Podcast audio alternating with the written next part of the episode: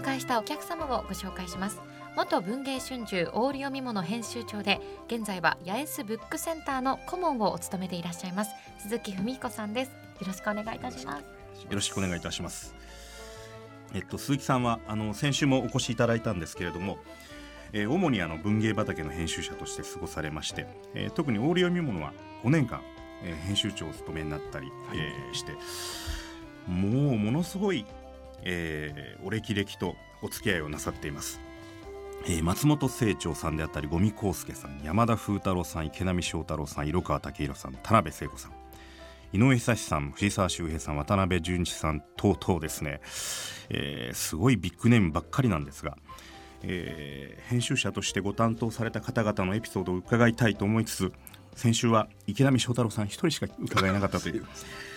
で今週はですね、はい、えー、ここもちょっと私の個人的な興味で、はい、ぜひあの藤沢周平さんのお話を伺いたくて、はい、やはりはもう日本を代表する、えー、やっぱり文学の書き手だと思うので,、であの藤沢さんと言いますとやっぱりあのイメージとしては読者としてのこうイメージとしては苦労人というイメージが非常にありまして、やっぱりいろんなこうご苦労を乗り越えて、うん、えー、やはりあの人の心に響く作品をお書きになったという、うん、あの作品から受ける印象はこう非常にやっぱ人格者というようなイメージがあるんですけど、そのあたりいかがでしたか、うん、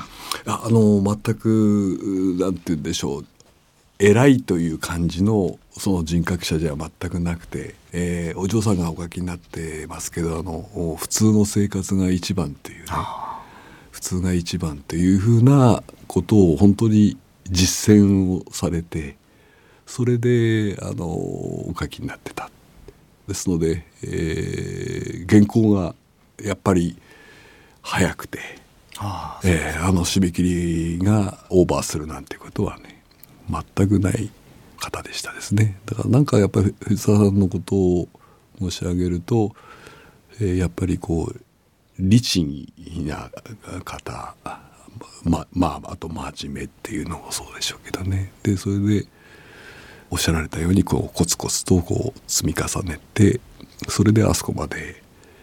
行かれたというふうに思いますね。優しい方でしたか？それとも怖い方でしたいや全然怖くなかったですね。そうですかもう本当に優しい方でしたし何といってもやっぱり向井聡さんっていうあの評論家の方も書いてらっしゃるけどあれだけ書いて一本も打作がないっていうね。本当にそうですね。あれは本当に藤沢さんのまあある意味性格っていうかな。何かそこまでこう結びついてるんじゃないかなっていう。あの藤沢さんのお言葉で何かこう印象に残っているようなあの直接聞いたことでも結構だしまたご本でも結構なんですが、うん、何かございますか？あのねえー、っとこれは申し上げていいか分かんないけどあのオールのねオール読み物のデビューしたオール読み物の編集長をおやりになられててまあ今お亡くなりになってる方なんですがその、えー、池田さんって方なんですけどその人のことをある時もう白き亀っていうねあの長塚隆を書いた時にですからもうあれは57年8年ぐらいじゃないでしょうかね。その時になって、えー、鈴木さん初めて僕池田さんから褒められましたっておっしゃったんですね。それで藤沢さんがですか？ええそれでそのはがきでしたか手紙じゃなかったはがきだったと思うんですがそれをね見せてくださってもうそれまでにその用心棒実月賞であったり、はい、えー、隠し隠し傑作もお書きになってるね。ボンボンねもうすでにお書きになってるわけですよ。ね。それでなんなんででしょうって言ったらばその駒田真二さんっていうね、えー、作家でありあの非常にこう作家を育てるねあの評論家でもあったんですが、えー、この方はデビュー当時から書くもの書くものね全部褒めてくれたって言うんですね。はははところがあのー、池田さんは一回もそれまで褒めてくれなかったって、えー、で僕にとってそのえー、そういうお二方がねこういらしたっていうのがねあの本当にありがたかったっていうねお話をもう白き亀のあたりに、まあ、僕初めてそこは聞いたんですけど、ね、面白いお話ですね。ね鈴木さんはどっちのタイプの編集者だったんですか？いや僕はね、えー、ただただやっぱり感心してる方の あの、えー、伴奏者といいましょうかねおお月みたいなもんでね。それこそ白き亀っていうね、えー、長塚が取材の時にご一緒させていただいて。まあその時も本当にずっとその旅行中もねあの風景をねざーっとそ外見てらっしゃるんですね。でそれこそそういうなるべくご自身も言ってましたけど新幹線じゃなくてゆっくり走る その汽車電車に乗って風景を見ていたいというやっぱそれがこう小説の中にもねあの石田さんのこう風景をこう非常にうまく使われ的確に表現されてね。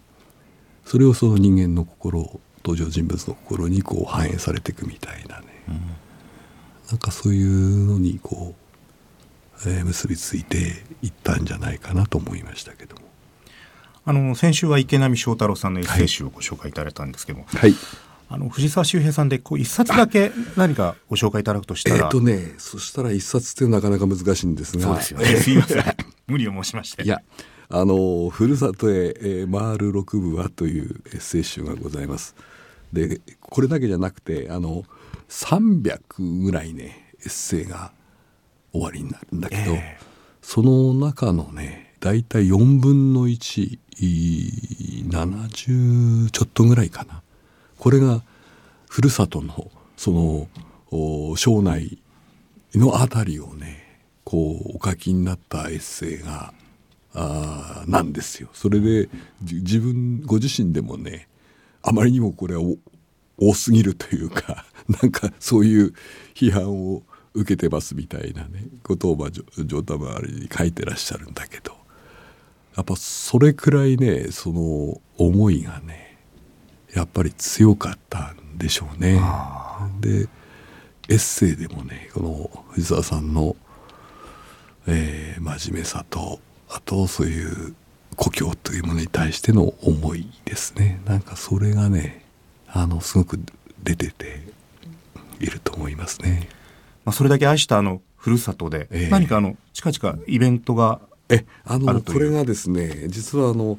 えー、今もあのもう4月からやってまして、はい、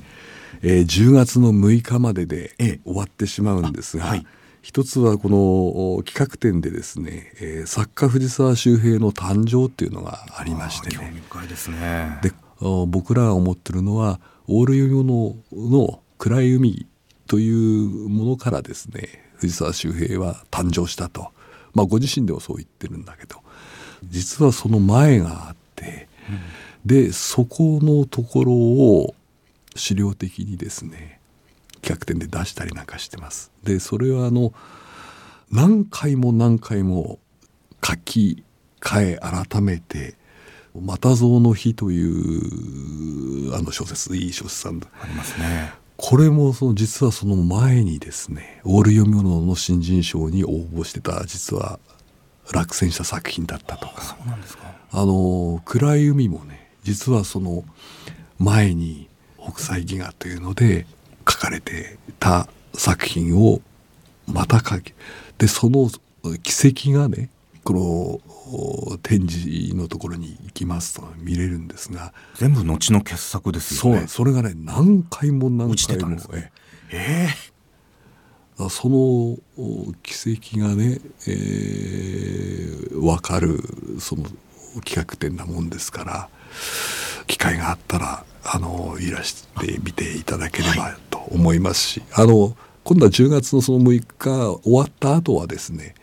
今度はあの宇那坂藩のふるさとっていうねやはり企画展を半年間やるんですけどね。こっちもねちょうど記念館ができて5周年なもんですから、えー、その5周年記念みたいなのでなるほど。ちょっとメモリアルイヤーみたいな、メモリアルそうなんですねそれをね2つちょっと続けてやってますので。わかりました。ありがとうございます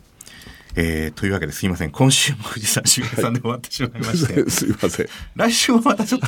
お付き合いいただいて。いやいやはい、ぜひまたお話を聞かせていただければと思います。ありがとうございました。お願いします。今日のお客様は先週に引き続き元文芸春秋オール読み物編集長で八重洲ブックセンターの顧問をお務めでいらっしゃいます。鈴木文彦さんにお話を伺いました。鈴木さんありがとうございました。ありがとうございました